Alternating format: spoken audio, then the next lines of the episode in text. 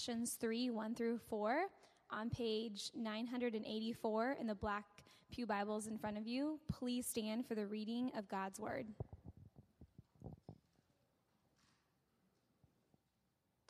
If then you have been raised with Christ, seek the things that are above, where Christ is, seated at the right hand of God. Set your mind on things that are above, not on things that are on earth. For you have died, and your life is hidden with Christ in God. When Christ, who is your life, appears, then you also will appear with him in glory. You may be seated.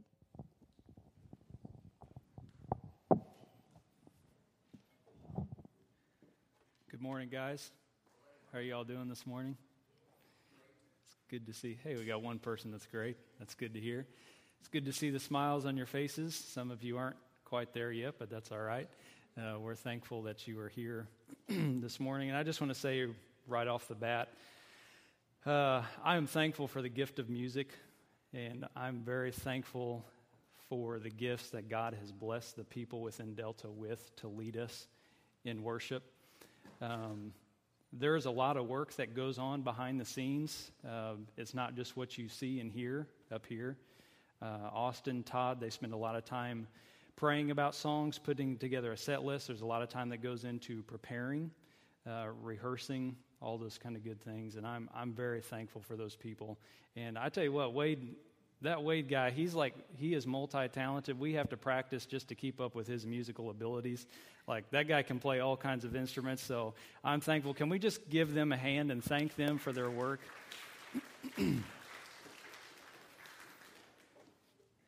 the uh, sermon series we're in, as you can probably see, well, eventually I imagine it'll be behind me, is, uh, is called Life. And as we continue in our study of Colossians and turn our attention specifically to chapter 3, I think we are entering uh, one of the clearest passages in all of Scripture as to what the Christian life is supposed to look like. So, Paul has a common method that he uses um, in his letters where he starts out stating a section of doctrine or theology. He lays the truths of Christ the truths of the gospel, and then turns to explain to his readers uh, how they can live in a way that's consistent with all that he's been teaching. So, Paul never fails to connect the dots of theology with a believer's everyday life.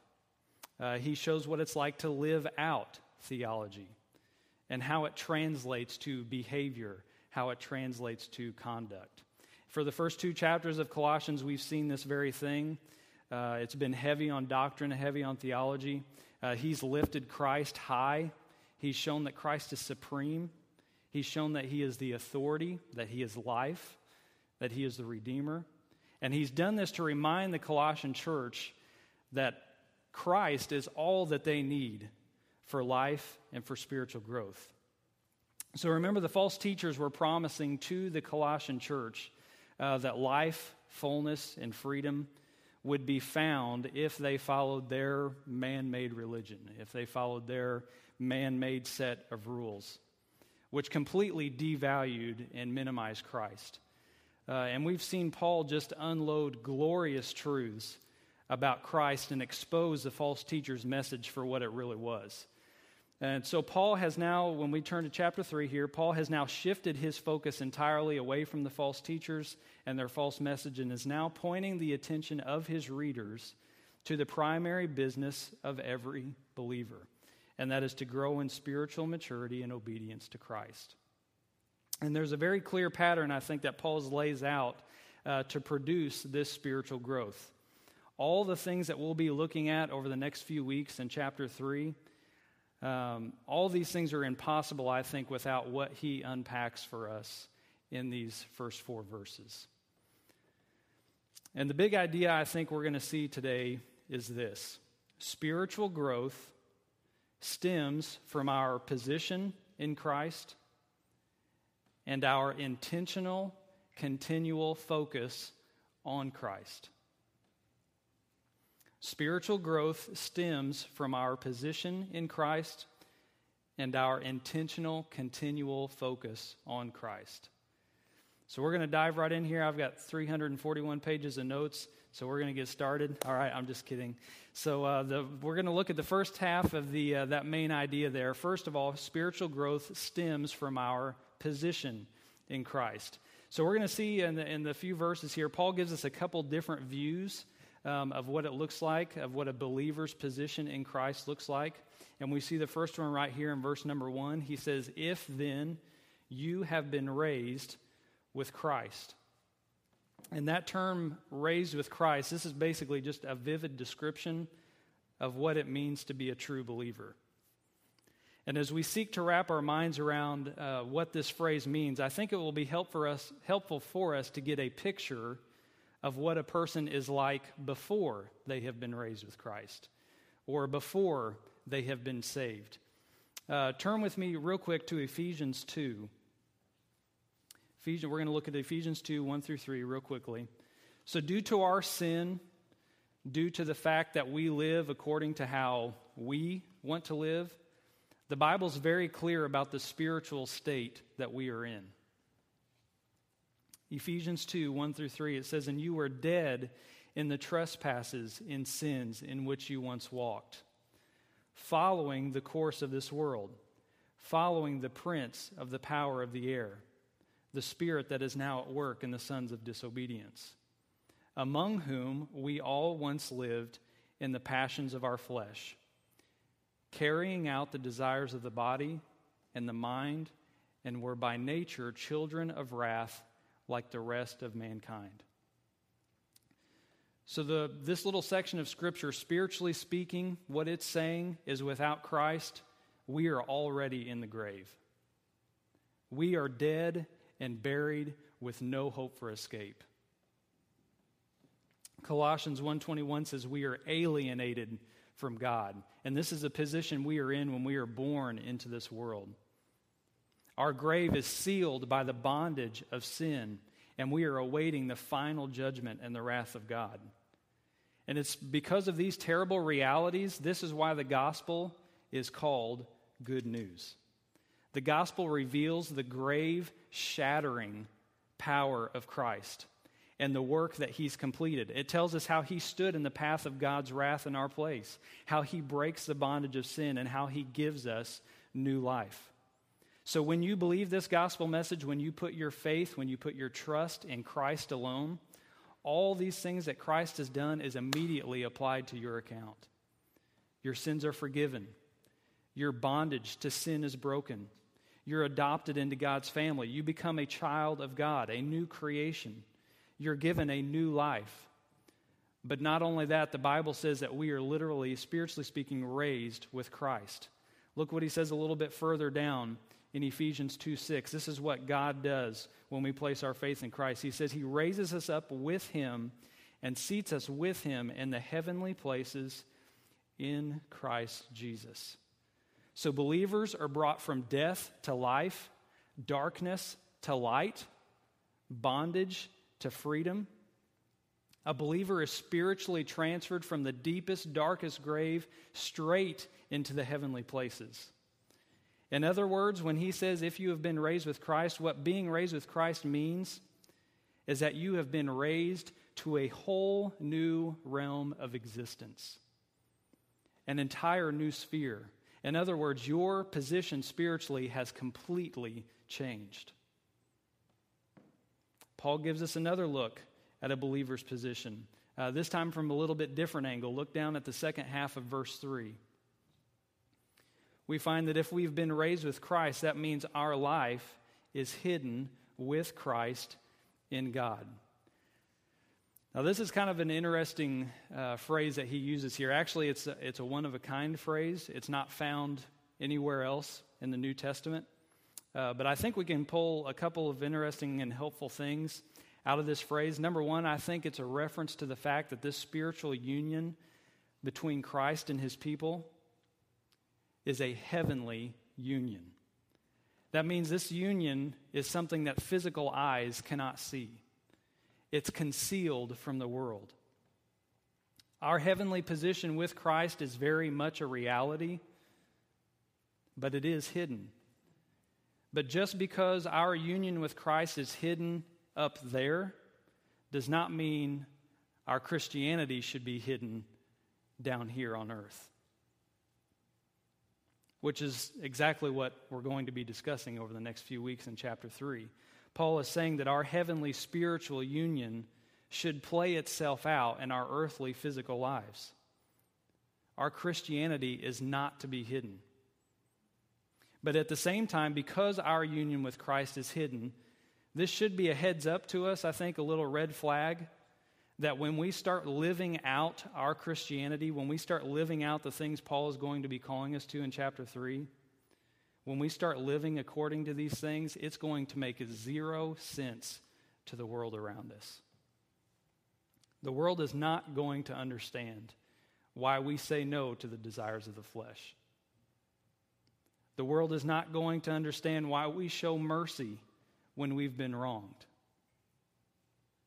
The world will not understand why we persevere when we've been persecuted. They won't understand why we praise God in the midst of tragedy or trouble. These things will make no sense to those who have not been raised with Christ. Also, within the word hidden, I think we get a sense of um, safety and security. I love how one of the commentators put it. He said, basically, if you are hidden with God, that means you are all wrapped up in God. Think about that for a minute. If you have been raised with Christ, you are all wrapped up in God. Now, this is a familiar phrase to us, being wrapped up with something. We use it, um, say, for a generic example, if you want to invite somebody to a certain activity on a certain night, you're like, well, you're probably not going to get that person on Thursday night because they're all wrapped up in whatever they do on Thursday nights. You know, that, that phrase is familiar to us. So when we say we're all wrapped up in something, uh, we're saying you can't think of a certain person without thinking of a certain thing or certain activity that they're, that, uh, that they're so immersed in. And as we're going to see, Paul is calling believers to live in a way that whenever people look at us, they should see that we are all wrapped up in Jesus.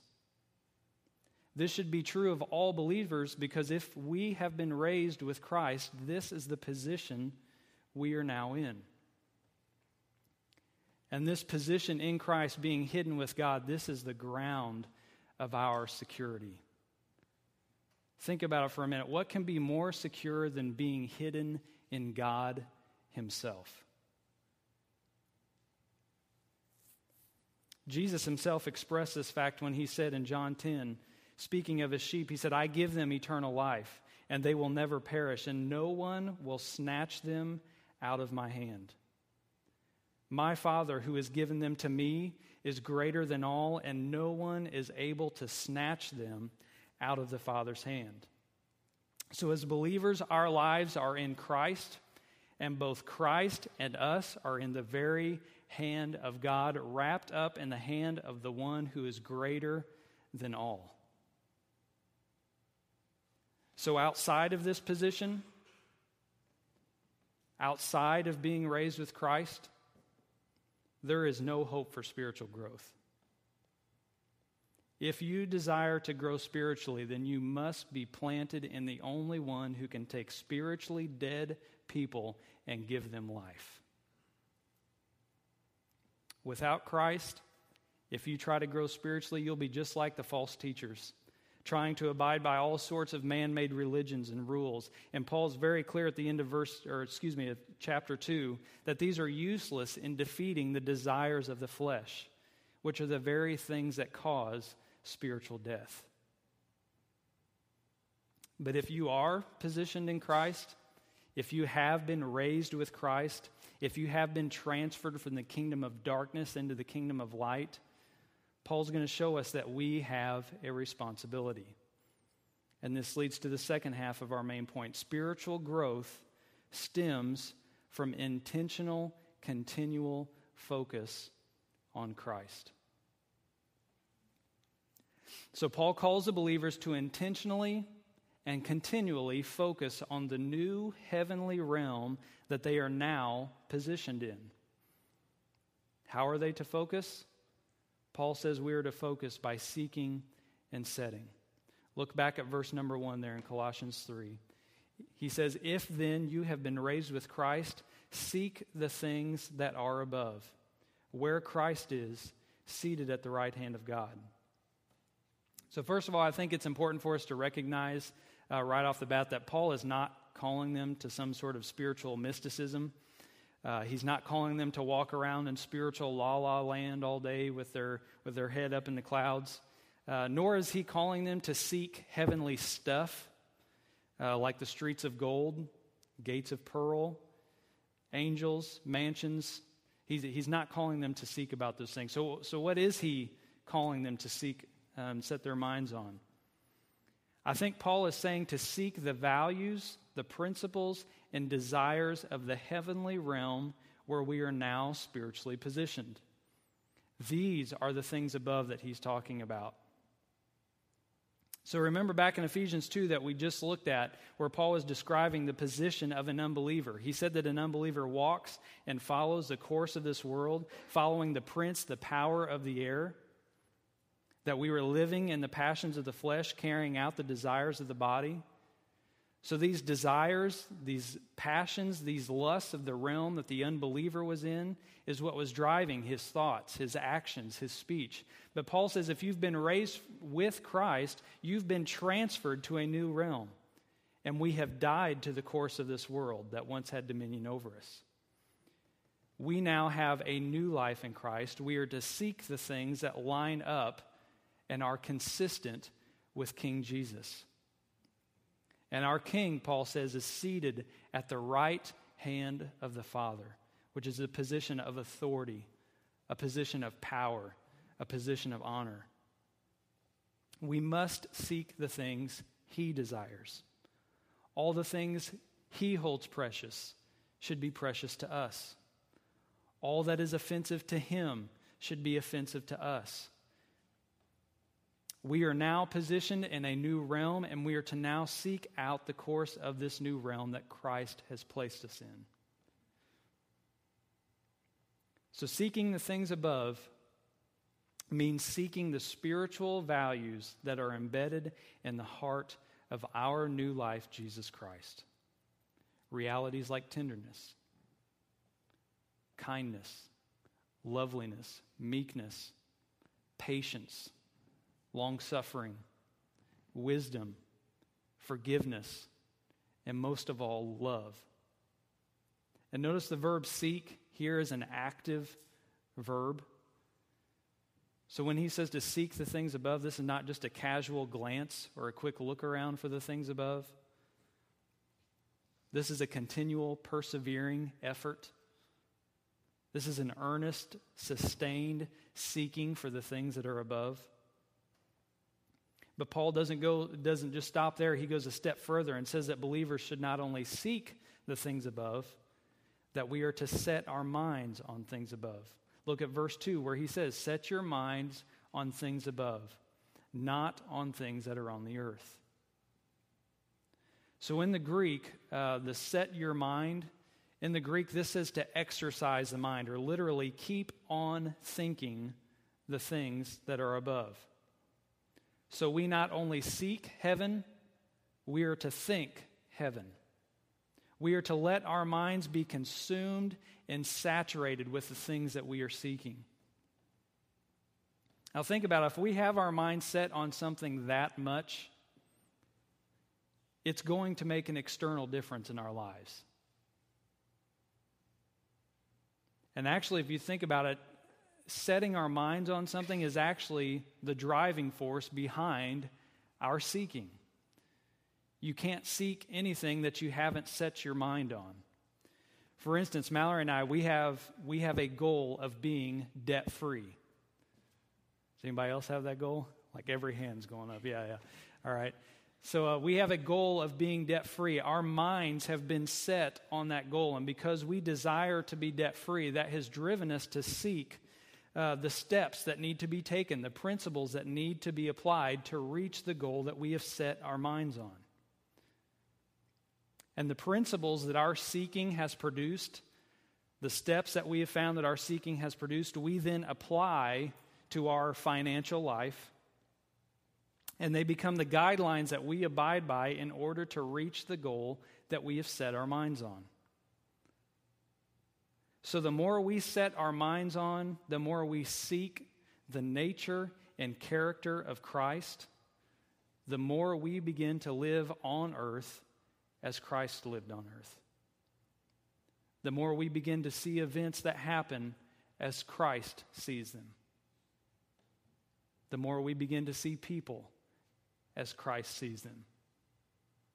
And the more we begin to grow spiritually and live out our faith as Paul is calling us to throughout this next chapter and a half or so.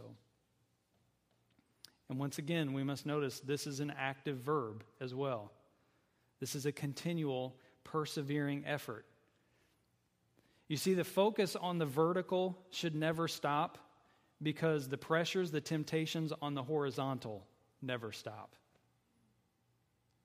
While the dominance of sin is broken for the believer, the influence of sin still remains. And this is why he warns us at the end of verse 2 not to set our minds on things that are on the earth. And if you're not sure what he means by earthly things, take a quick glance down at verse number 5 that we're going to be looking at next week. The earthly things he's talking about sexual immorality, impurity, passion, evil desire, covetousness, idolatry. These are the things that drive the course of this world. These are the things that animate the realm that we were in apart from Christ, the position we were in apart from Christ. And what does Paul say? If you've been raised with Christ, you have died to those things. I love how one uh, commentator put it when uh, referring to uh, for you have died. He says, This points to the definitive and irreversible split with the old life in which we were once immersed. We are to be as lifeless and insensible to it as a corpse is to the stimuli of the world in which it once existed. So Paul comes along says, If you've been raised with Christ, you are not part of that realm anymore. So get your heart and your mind up to where you're already spiritually positioned, to where you're already spiritually living. And the reason I think these are active verbs, the reason he's calling us to continual action is because the earthly things that he lists here, they don't always look that dangerous to us. Rather, they look very inviting many times. If you remember what Pastor John talked about last week, the desires of the world, the desires of the flesh, in the moments that we are tempted with them, look very good. they they look very pleasing to us. They look very inviting. They look very fulfilling. And Paul, knowing the allurement, allurement is that even how you say that word? Allure, allurement? Uh, that sin has. Paul, knowing this, says we are to daily, continually realign our focus on the things that are above. Reminding ourselves of who we are, reminding ourselves of whose we are, and reminding ourselves of where we have been positioned. You see, the more we spend time thinking and meditating on the things above, I think the more we get kind of an elevated view of the things that are going on down here on earth. We start realizing that the desires, the things of this earth that he talks about in verse 5, we start realizing that those things are not what they seem. If we are daily, continually getting an elevated heavenly view of the things of earth, when those things come to tempt us, the Holy Spirit immediately reminds us that those things are not what they seem. They may have a lot of curb appeal, but once you get inside, you find nothing but darkness, deception, and death. We must intentionally and continually focus on Christ by seeking and setting our minds on the things above. So as I was uh, thinking about this text, I just kept asking myself, like, what? So what does this practically look like? That's that's a question we all have, right? Um, what does someone who is seeking and setting their minds on things above? What does that look like for everyday life? And I think it looks like this it's a person who prioritizes their position in Christ over any other position that they find themselves in down here. It's a person who prioritizes their position in Christ over any other position that they find themselves in on earth. So, in other words, your identity in Christ, your Christianity, comes before anything else. Period. No matter what. And the position of our jobs. You're not a teacher who's a Christian, you're a Christian who teaches. You're not a banker that's a Christian, you're a Christian banker. You're a Christian doctor. You're a Christian mechanic. You're a Christian artist. You're a Christian secretary. Or in the position of our relationships, you're a Christian dad. You're a Christian mom. You're a Christian husband. You're a Christian wife. You're a Christian boyfriend or girlfriend. Even in the positions of really hard trials. You're a Christian who's lost your job. You're a Christian who's experienced death in the family. You're a Christian who's been hurt, who's been wronged, who's been offended. You're a Christian who has difficult family members. You're a Christian that struggles with depression. The list goes on and on. Like, I mean, we could name all kinds of positions that we find ourselves in here on this earth. But your identity in Christ trumps all of them. And that means reflecting the character of Christ is your number one priority. That priority dictates how you think, how you speak, how you act in all the positions that we find ourselves in down here. That priority dictates how you function in those positions. So, in other words, what I'm saying is the position doesn't control you, Christ controls you. This, I believe, is what a person who is seeking and setting their minds on things above looks like.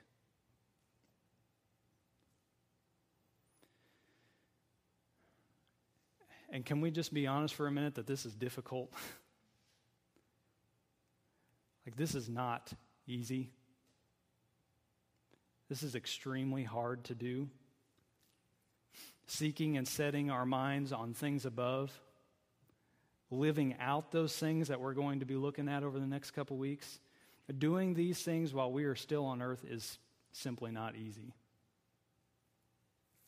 It's especially difficult during the times that you're just kind of by yourself and everyone else is doing the exact opposite of what you're trying to do, what you're seeking to do. You know, I think one of the biggest stumbling blocks that we have when it comes to setting our minds and then physically living those things out is because we know the response that we're going to get most of the time is not going to be a positive or encouraging one. Because our source for doing these things is hidden from the world's eyes.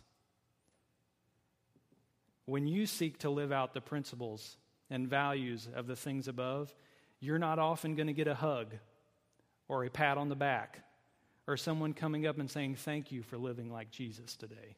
I mean, has that happened to anybody at all? It doesn't even really happen in the church that much, to be quite honest with you. Most likely, you're going to be the lone person trying to live like Jesus in whatever position you're in. Instead of encouragement, you're going to receive ridicule. you're going to be looked at as weak, foolish. The world will try and disqualify you, just like the false teachers were trying to disqualify the believers in the church of Colossians. And it's because these things of God are hidden from their sight. The Bible says they cannot comprehend them. It's foolishness to them. Apart from being positioned in Christ, they're not going to get it, period. But, friends, if you are positioned in Christ, there is great news, and we can find that in verse 4. He says, When Christ, who is your life, appears, then you also will appear with him in glory. Christ, who is your life, the one you're seeking to grow in, the one you're seeking to imitate, the one you're seeking to portray here on earth, the one who gave your life, you life is coming back. Period. Is that not good news? Three of you think so. That's all right. We're getting some of you excited. He will come back and make all the wrongs right. He will come back and make all things new. Your position in Christ will not always be just a hidden spiritual reality. Listen to this commentator. He says, When Paul says we will appear with him in glory, he is not referring to a place, but to an experience. This is the promise of sharing in the glorified life of Christ. It is the promise of the eradication of evil and every fleshly impulse. It is the promise of everlasting deliverance. Listen to this everlasting deliverance from greed and pride and lust and envy and unforgiveness. It is the promise that our whole being, body, soul, mind, spirit, and affections will experience and forever live in the power and purity of God Himself.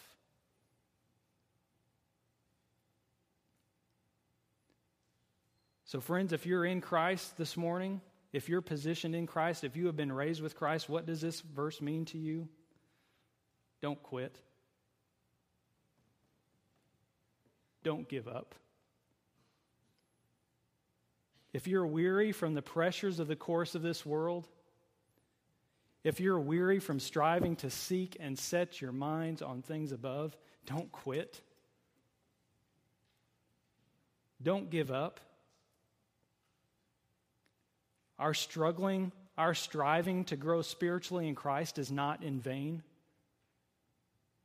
One day, our striving will be over. And the Bible says when that day comes, we will be like him.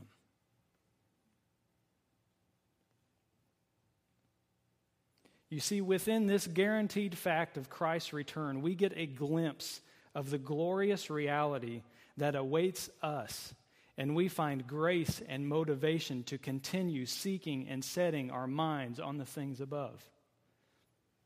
We are not called to useless, mindless religious activities that the false teachers were preaching. Instead, listen to what believers are called to. This is in 1 Timothy 4. Have nothing to do with irreverent, silly myths. Rather, train yourself for godliness.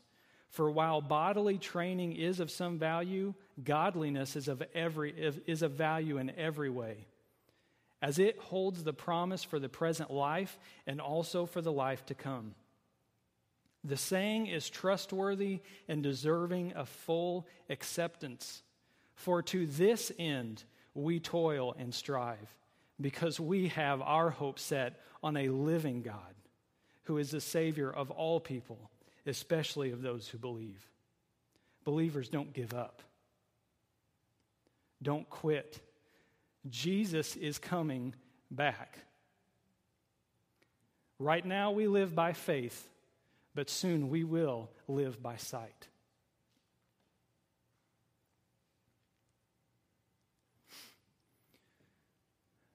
So, in light of all that Paul is calling us to, how are we to respond to this? And as I've thought about this, I think our response to this text depends on what position you're in spiritually this morning. Are you positioned in Christ? Have you died to this world? Have you been raised with new life in Christ and hidden in God? You see, if you're not hidden in God through faith in Jesus Christ, your life is very much exposed.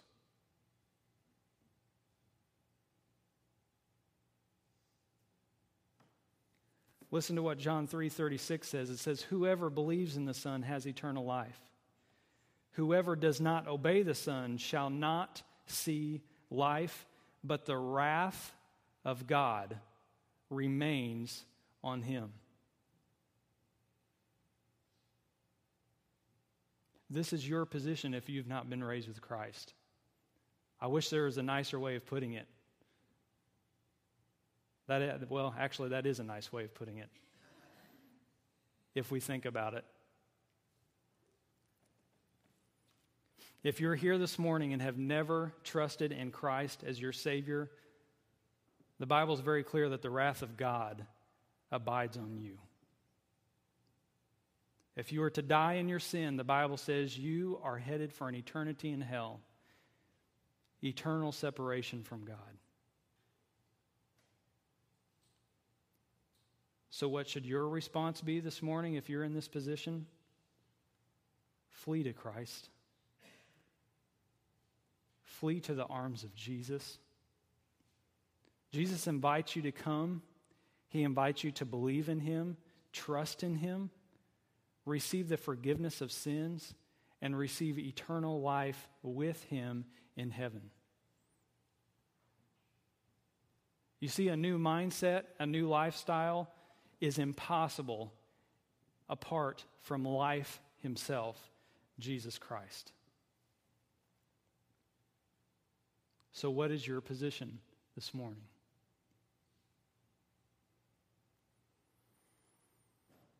If you have been raised with Christ, if you are hidden with God, are you seeking and setting your minds on things that are above? Or maybe you're asking the question how do I seek and set my mind on things above? Friends, there's only one source where we can learn about the character of Christ, about the values of heaven, and that's this right here.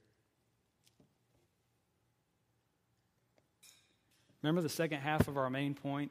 Spiritual growth stems from intentional, continual focus on Christ. This is where the intentional part comes in. We focus on the things above.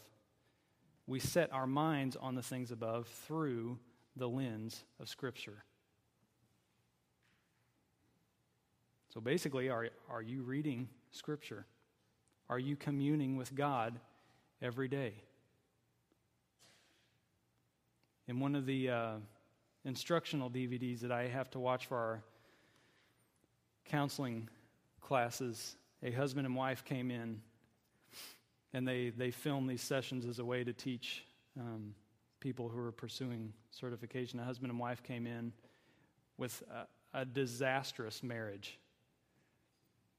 They both professed to be believers, but their marriage was literally falling apart. On the verge of divorce, going to this counselor was like their last ditch effort. The first session is normally a session where you're just, the counselor is just asking questions, getting to know the people, getting to know the situation. At the end of each session, the counselor normally provides like an assignment or homework, if you will, for the counselees to start going through. The counselor gave the husband three chapters to read and he said, I want you to read this three times in seven days. That's all that I'm asking. I want you to read these three chapters three times. Underline things, write down any questions you may have, bring those back next week, and then we're going to start to discuss these things and what they look like in our life and in our marriage. Next week rolled around, the second session started. Counselor asked how they did on their homework assignments. The wife shared what she did. And uh, he got to the husband. He said, So, how did you do? He said, Well, my life's pretty busy. Um, I got halfway through the three chapters one time. I mean, at least he was honest about it. All he had was three chapters to read it three times in seven days. He got halfway through three chapters one time in a period of seven days. And he kept saying, Well, yeah, my, my life's just really, really busy. I have a lot of things going on. You know, I, I don't know how I can help that. And the counselor said, Okay. So he said, I, I want to help you in this. You know, he said, So let, let's look at your daily schedule. He said, When you left here last week, what did you do? He said, Well, we went out to, we went out to eat, had a little dinner. We went home. I had to take care of some things in the garage. He said, All right. What'd you do after that? Well, I watched TV. He said, Okay. How long did you watch TV? Two or three hours. And he's like, Well, it's not a sin. I can watch it. And the counselor's like, I'm, Hey, man, I'm just asking questions, you know. He went to the next night. What'd you do? Well, I went to work, came home, ate dinner, kind of got in a little fight. I was fed up with it. The counselor said, Okay, what'd you do the rest of the night? Well, I, I watched TV. Okay, how long did you watch TV? Probably two or three hours. Night after night, counselor just kept asking, leading all the way through seven days. On Saturday, the guy had watched like six hours of television because of football, because of sports, you know, all that kind of stuff. In a period of seven days, this guy had watched nearly 30 hours of TV. He had three chapters of the Bible to read three times in seven days, and he watched 30 hours of TV. This is a guy who came to the counselor knowing that his marriage was in jeopardy, knowing that he wasn't living the way he should have been, knowing that he needed help, knowing that Christ was the only one that could help him, agreeing that he should be in the Word more. And his response the week after, his response to his marriage following, falling apart on the verge of divorce, was 30 hours of TV.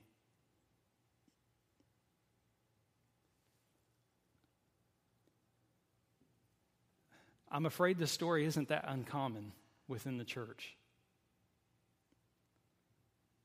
You see, the, the reason I think we struggle to think like Christ, to live like Christ, to share Christ, is because we spend so little time with Christ. We can't expect our mind and our hearts to be continually preoccupied with the things that are above if we are not intentionally engaging our hearts and our minds with the glorious truths of Christ and the things above. So, what is engaging your heart and your mind? What are you setting your mind on? Because if it's not Christ, it is something. That's just the way we're wired. If we're not meditating, thinking about Christ, we are thinking and meditating on something. Something is attracting our attention. And maybe right now you know exactly what your mindset is. You know exactly what's consuming your time. It may be your job, maybe your hobby, uh, maybe uh, health or fitness, it may be family, it may be sports. You see, none of these things are bad. None of these things are evil in and of themselves, but they are not our identity. They shouldn't be ruling and consuming our hearts and our minds. None of these things can give us life. All of these things down here are just temporary. Instead, our true identity, Christ, should consume our heart and our mind so you can then live in all these areas in a way that's glorifying to Him. You can work out your hobby, you can work out your job. You can watch TV in a glorifying way. Maybe you're not exactly sure what is consuming your heart and your mind, but you know it's not Christ. If that's you this morning, Here's a question or two I think that'll help you maybe kind of sift through and identify what you are setting your heart and your mind on. Listen to this. When there's nothing vying for your mind's attention, where or what do you find yourself drifting to? When there is nothing vying for your mind's attention, where or what do you find yourself find yourself drifting to? Another question that you could think about if you've had a bad day, if nothing has gone your way, where do you find yourself drifting to? Where do you find yourself seeking to find comfort at? Maybe certain thought, could be a certain activity, whatever. For me, especially last year, I don't have my phone with me. That sucker was taking up a ton of my time. Specifically, a little blue app with an F on it.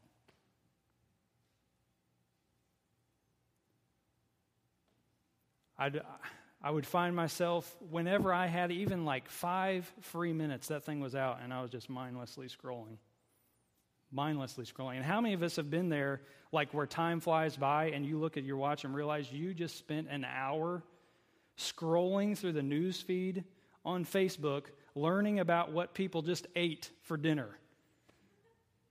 An hour of your life gone because we're just sitting there with big eyes. And, and normally, Facebook does not stir up Christian values in me, at least. I find myself getting aggravated with the people that's like, this is ridiculous. You know, what is, what's this guy doing with himself? And then I'm like, well, what am I doing with myself? I mean, am I the only one in the boat? I, I don't think so. And again, there's nothing wrong with Facebook in and of itself, but it does nothing to set our minds on things above. If our desire is to grow spiritually, if our responsibility is to set our minds on things above, then if we stop and think about this for a minute, it's flat out scary to realize how much time our phone is getting versus how much time the Word of God is getting. Or how much time your TV is getting versus how much time the Word of God is getting. Or how much time your computer. You could plug in all kinds of stuff there. And then we wonder why we're not growing spiritually. We end up like that guy in the counseling session, like, I, man, I don't know. It's all her fault. I, I've, I've been doing everything that I know how to do. Really? TV is going to teach us how to live out our marriage in a glorifying way to God?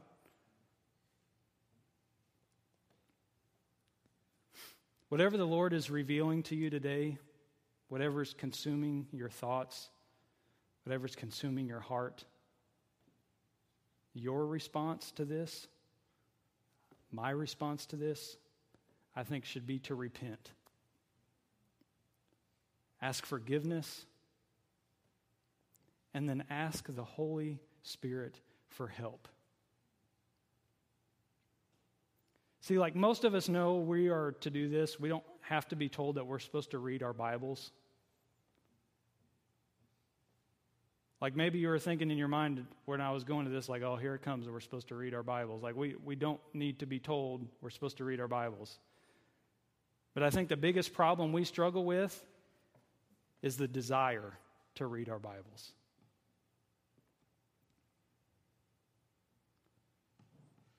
Like, we'll just sit at home knowing, yeah, I should probably be in my Bible. We kick ourselves, we get down. And then what happens? We never end up reading our Bible just because it's like a snowball. You know, it just keeps going and going. The self pity, guilt, all kinds of stuff. Friends, do you realize we can ask the Holy Spirit for help in this area? We can ask the Holy Spirit for motivation, for desire, for wisdom, for revelation to understand these things.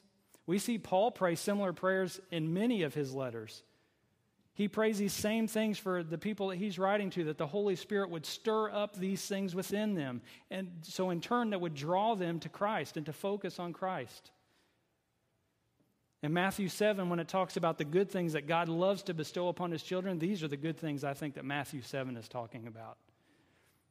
If you're desiring to grow more like Christ and you ask the Holy Spirit to help, I believe you can bet with everything that you have, God is going to dump that ability upon you. But are you asking for it? Are you asking for help? Are you asking for the motivation, for the desire? And secondly, we're not lone rangers in this. Ask a fellow brother or sister. Tell them, you know, man, I'm, I'm really struggling with this. I, I don't know really how to arrange my schedule. I don't know how to make time for this. You know, that's what we're here for, is to help each other grow in Christ. To help point each other to Christ. Because we're not going to be perfect at this. We're going to stumble. We're going to fall. We're not going to be perfect till Jesus comes back. And we have to rely on the power of the Holy Spirit and the help of one another, fellow brothers and sisters in Christ. So, what do we do? We pray for the Holy Spirit's help. We believe that God will be faithful to His word. And then we dive in, start reading. Let your feelings follow your actions, not the other way around. So often that, that's, that's what happens to us. Our actions follow how we feel that day. Believe that God will answer your prayer, that He bestows these things upon His children, that He desires to conform you into the image of Christ. And then remember Philippians 1 6. We can be sure of this that He who began a good work in you will bring it to completion at the day of Jesus Christ.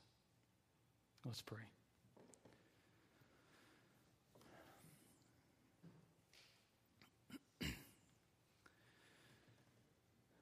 Father God, we are so desperate for you. We literally rely on you for everything. Ephesians 2 is clear that apart from you, we are dead. We are buried. We are in bondage to sin. That is the position we are in. So we are reliant upon you to give us life and then we are reliant upon the Holy Spirit to help us grow in maturity and to grow into the image of Christ. God, we need help in these areas. Holy Spirit, I pray that you motivate us, that you stir up desire in us, that you stir up passion within us to seek and to set our minds on things above. And that that would have an external physical effect on our lives on earth. God, I pray for the ones here in this room. If there is one here that is not positioned in Christ, Holy Spirit, I pray that you weigh so heavily upon their heart and their soul that they can't help but surrender and flee into your arms. God, make yourself great in their eyes. Open their eyes that they may see. Open their ears that they may be be able to hear. Father, we thank you for the good gifts that you do bestow upon, our chil- upon your children. Jesus, thank you for being our mediator, for being our faithful and high priest. Because if we are not in you, none of these things are possible. We praise you that you are life, that you are fullness, and that you are freedom. In Jesus' name, amen.